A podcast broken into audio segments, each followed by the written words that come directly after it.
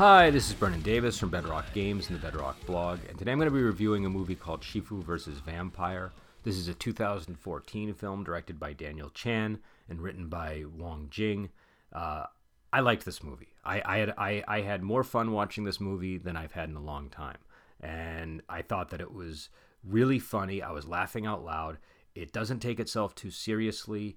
It knows exactly what kind of film it is, and I think that's one of the one of the great things about it. I think that's why it works. It also has some really good special effects and the fight choreography I thought was top notch. I really liked the way that the the, the fight scenes played out, and I liked the solutions for uh, overcoming the threats in the film. I you know the, the so so number one, this is a vampire movie in the style of Encounters of a Spooky Kind or Mr. Vampire. It it uh you know if, if you like those kind of films, I think you'll like it. If you if you take your vampire films too seriously, you probably won't enjoy it. If you're bothered by like sexual humor and stuff like that, you probably won't enjoy it. I had I had a blast. I, I really had a lot of fun watching this film. I liked it number one because it had a lot of scenes that could shift tone rapidly. You know, which is again, this is one of the reasons why I like a lot of these Hong Kong films because they can they can they can really give you a complete experience over the course of the film, but you're always fully engaged with each moment, and it doesn't feel weird going from comedy to drama. It just it just kind of works. And and and this movie does that, but it also is like even single moments in the movie are capable of of of of, of playing to two tones, which I thought was pretty cool.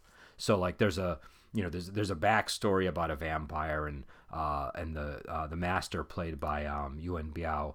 Uh, it's sort of you know his personal history from when he was younger and his father like I think 30 years ago uh, and I'm going to spoil some things, but his father dies sort of trying to to um, uh, re uh, rebury uh, a, a, vampire, and and it's a really sort of dramatic scene. It's got a lot of creepy action, but also it's very comedic. Uh, so one of the one of the sort of the things that happens in the scene is he needs virgin blood in order to to kill the vampire, and so he you know, he, he, he says, "Son, I need some of your blood because I need a, uh, I need I need virgin blood." And he and he and he and he and he and he cuts him and gets the blood, and it turns out his son isn't a virgin. And so then the father, you know, uh, he, he he he's able to s- suppress the vampire and temporarily stop him, but he has he dies in the process because the sword coated with the blood isn't effective.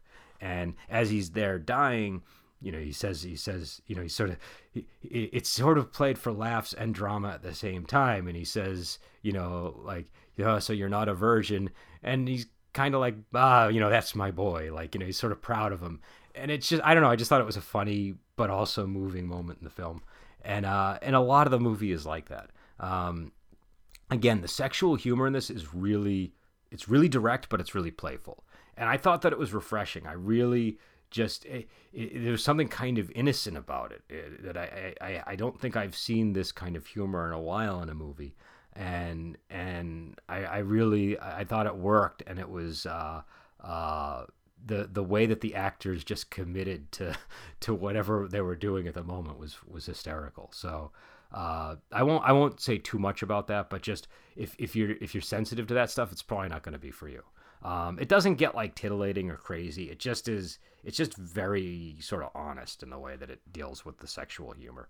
Um, th- there was there's also a cameo in this. Um, there's a there's a an online reviewer named the Silver Spleen, and he has a very early cameo that's not that short. I mean, it's you know, I mean, I've, I've seen movies where they're where uh, people have cameos where they're in the background and stuff, but he actually has a walk on role here, and I think I knew about it but I must have forgotten because I was totally surprised by it. I, I, think I had I must have seen this review before and where he mentions that he's in the movie, but I was I was surprised by it, and it was it was uh, you know if you're a fan of that channel, uh, you'll you'll you know that's something to look forward to, and it's early in the film too.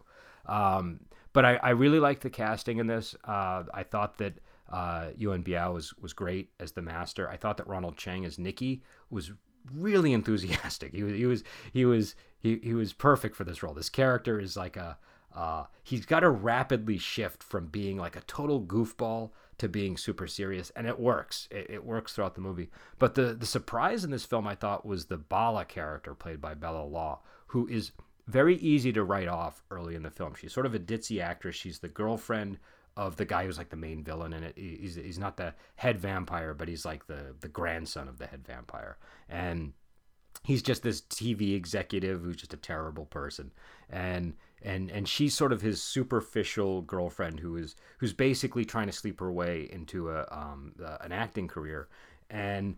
Uh, and, and and again, she's very easy to write off because her character is so superficial and ditzy but as the movie goes on, she has some of the best moments in the film, and I think she does it really well. The uh, so she's so again, I'm spoiling a few things, so you know, uh, apologies, but it's essential if I'm going to talk about uh, this character. So midway through the movie, she starts becoming a vampire. She gets bitten, and her first concern is that she's going to be she's going to be gross and hopping around like vampires in the movie and it's all these sort of very superficial concerns and then when they try to apply the cures to her you know one of the one of the things that they use in these films to cure vampirism when people get bit is rice and there's different ways that it's done.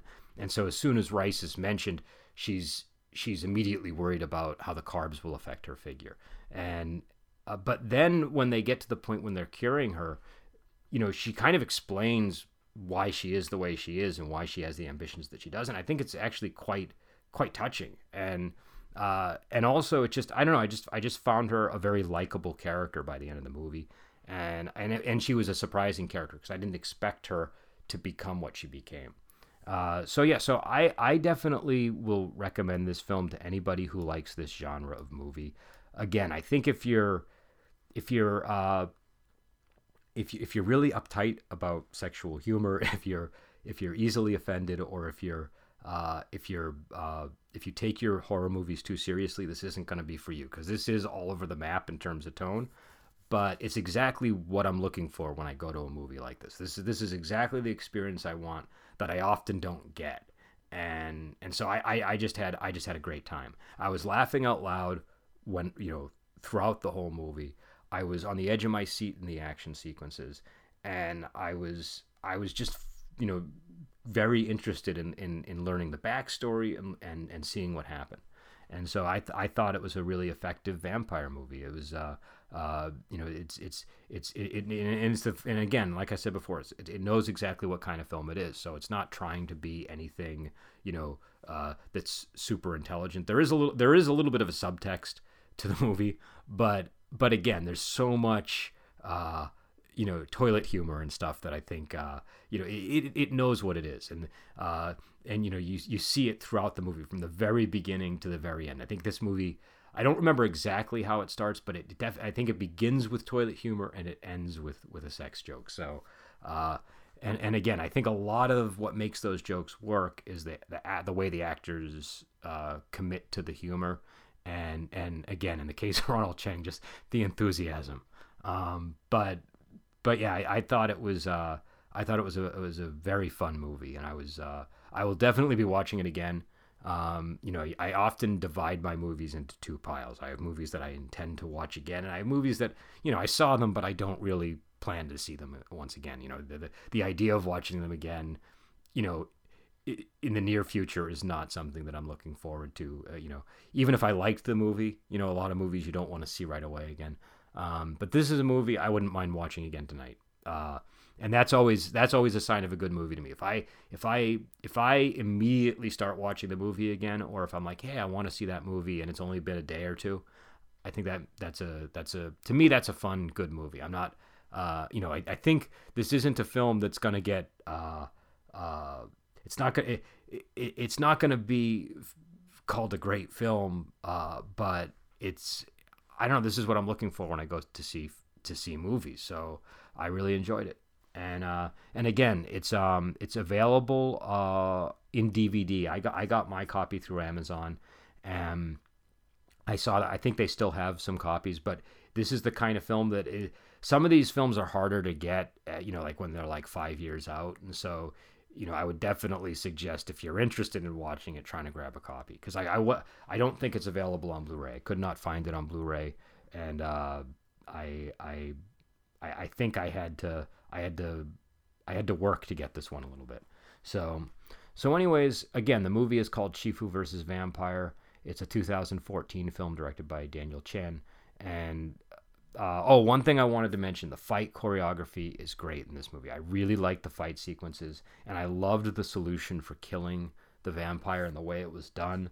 And I liked all the callbacks to the uh, to like the other Mr. Vampire movies that or this isn't part of the Mr. Vampire series, but to the Mr. Vampire movies and films in that genre. Um, you know, that just the uh, you know the, there were there were a lot of things that were reminiscent of, of earlier films, and so uh, I, I, I, I had a very fun time. This was a fun movie. That's that's how I would describe it. It's a fun vampire film that doesn't take itself too seriously and is is refreshing in a lot of ways. And and if you if you don't take yourself too seriously watching it, I think you'll have a great time. So, anyways, I will let you go and I will talk to you later.